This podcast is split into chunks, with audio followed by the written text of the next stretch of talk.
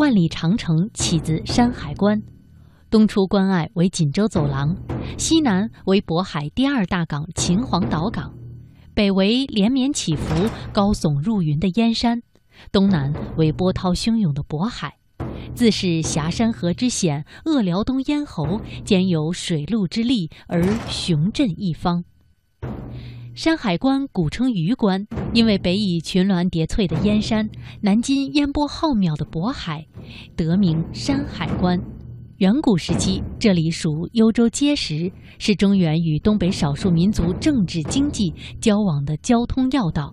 到了中古时期，又成为了兵家争夺的战略要地。与万里之外的嘉峪关遥相呼应，闻名天下，有“天下第一关”之称。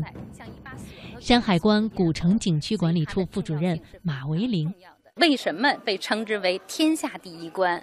从它的这个呃长城的走势来看，它是明长城的翻越的第一座关隘。另外呢，从它的这个军事战略位置上来说，它是通往东北和华北的咽喉要塞。有一句诗写得好，叫“两京锁钥无双地，万里长城第一关”。两京指的是沈阳和北京，就说明天下第一关是通往东北和华北的咽喉要塞，像一把锁头一样锁住咽喉，所以它的重要性是非常重要的，被称之为天下第一关。天下第一关其实是山海关城的东门。山海关是一个比较完整的方城，一共有四个城门。东叫镇东门，南叫望阳门，西叫迎恩门，北面则叫威远门。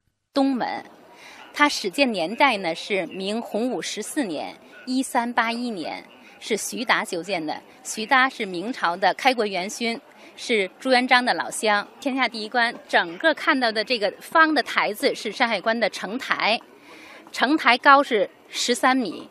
整个楼子的高度呢是十二米，所以整个的举高是二十五米。在整个的建筑中，它的这个风格是歇山重檐顶，呃，顶脊双稳对称，在四条分檐上装饰着栩栩如生的脊兽。这些脊兽呢，也代表着这个建筑的等级。像最多的，像北宫的太和殿，一共是九个。我们这个建筑呢是五个。这代表这个建筑的等级，它是在这个古代的这个建筑史上是属于第二类的，就是级别还是很高的。第一类是屋殿式，第二类是歇山式，所以这个是歇山式建筑，它是这个等级还是在这个这个小城市里头，它的等级还是最高的，就说明山海关的这个重要性是非常重要的。最远处就是山海关城的西门，叫迎恩，因为。呃，皇帝有什么号令，有什么恩泽，都要通过西门到这个山海关城，所以迎恩迎接皇帝恩泽恩赐的意思。中间是钟鼓楼，山海关这个城池很小，不像北京啊，像西安呢，它的钟楼和鼓楼都是分开的。我们是钟楼和鼓楼是合二为一的，晨钟暮鼓嘛，报警报时的作用。南面叫望洋楼。那个楼，那个楼叫望洋楼，海在南面，所以望洋是望海的意思。北门叫威远门，威望远方。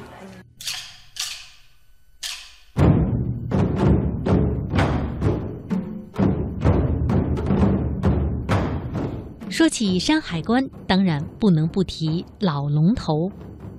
万里长城像一条巨龙，横亘在华夏大地上。东端在山海关城南四公里处直插入海，犹如龙头高昂，成为明长城东部的起点，因此称为老龙头。老龙头长城是明代万里长城当中唯一的一段海中长城，它建于明万历年间，由戚继光修筑。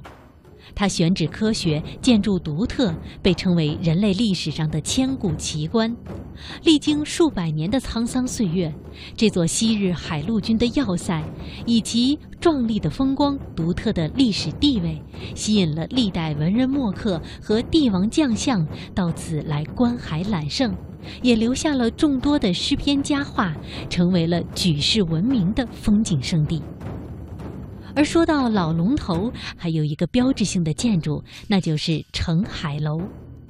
导游于淼介绍道：“澄海楼呢也是有意义的。澄海是出自幼学琼林中的一句话，是“道不拾遗，犹在上有善政；海不扬波，之中国有圣人”，象征的呢是圣人治国，天下太平。在清代的时候，就有康熙、雍正、乾隆、嘉庆以及道光五位皇帝曾经十一次到澄海楼观景赋诗，而这个楼阁深受文武大臣以及皇帝的喜爱。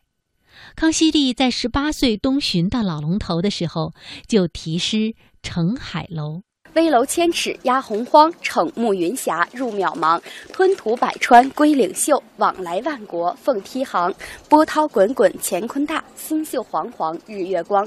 朗苑澎湖何处是？岂贪汉武觅神方。最后这个两句呢是“朗苑澎湖何处是”，他是发问神仙居住的地方在哪里呢？我是不会学呃汉武帝那样去寻找神仙居住的地方，而且呢，呃，因为这里就是仙境，他把老龙头整个。的景色是比作仙境的，楼的外面就是入海长城，是我国唯一的一个在海中的长城。这是明万历七年的时候，戚继光派吴惟忠增筑的。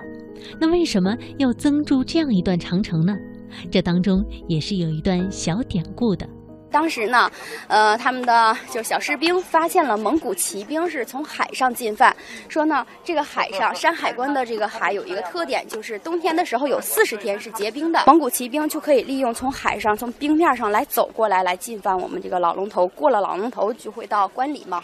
然后发现了这个弊端，就增筑了这个站长城，站在长城上。因为增筑长城之后呢，那块有个敌台，站在敌台之上就可以来观察敌情，就可以一眼就发现是不是有敌情来了，是不是有敌军从冰上过来了。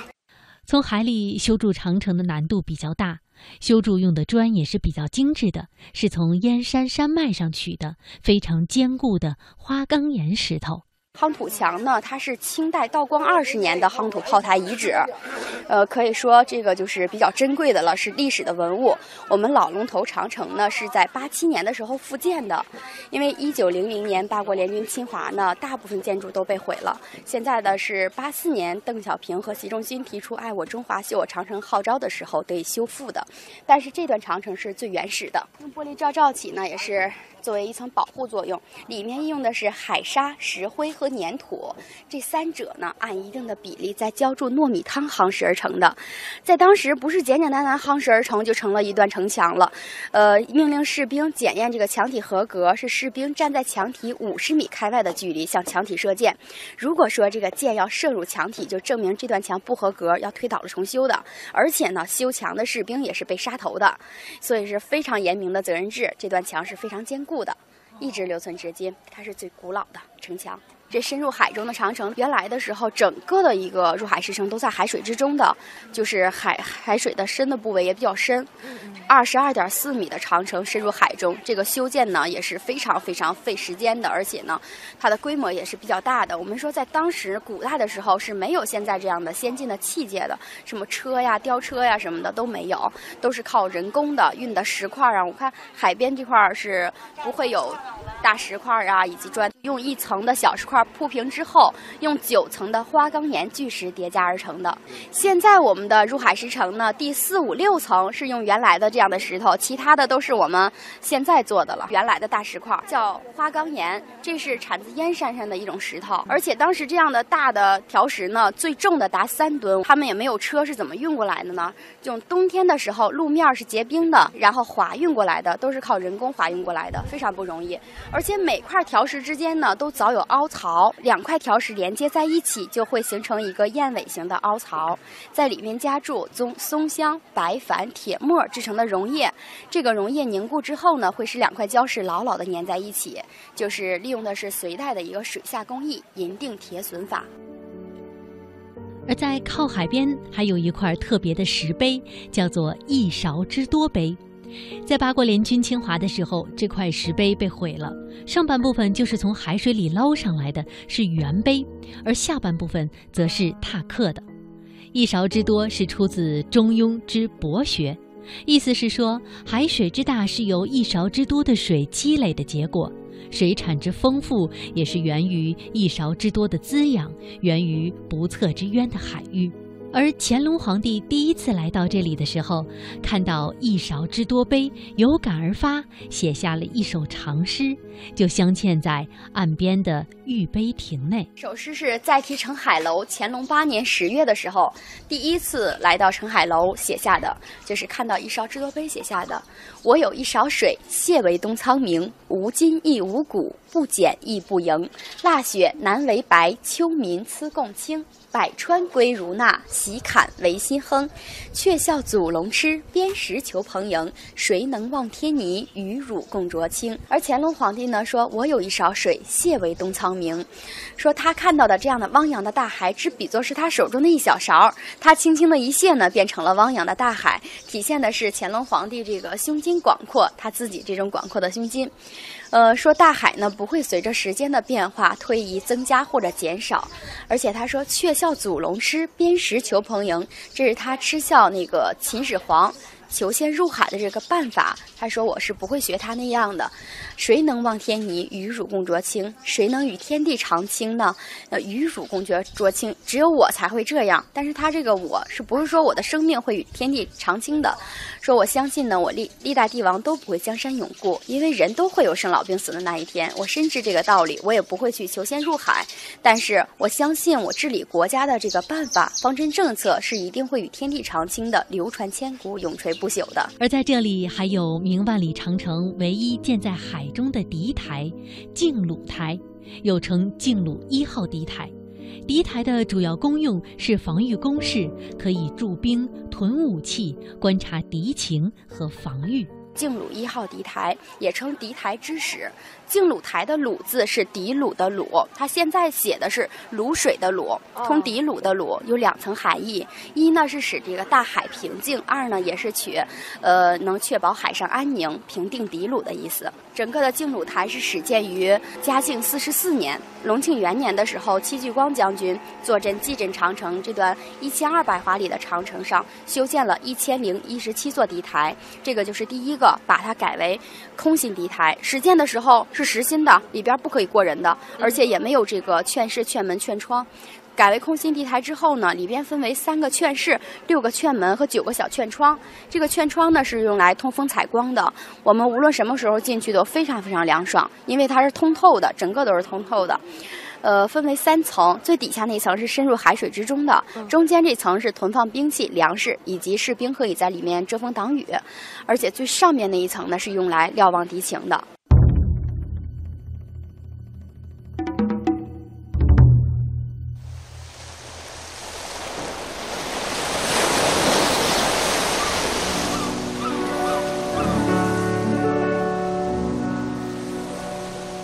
重生的山海关，随着时间的推移，此时的它已不再具有旧时关城扼险的军事意义。现代和未来的战争，守关和攻城已经不再是重要的军事内容。获得修葺的山海关，成为秦皇岛一处迷人景致，为山增彩，为海添色，引人神思，让人遐想。位于山海关城东的真理寺正殿门上，悬挂着那幅著名的楹联：“海水潮，朝朝潮，朝潮朝落。浮云长，长长长，长长长消。妙语妙句，切景切情，说海说云，其实所言，皆是人生。”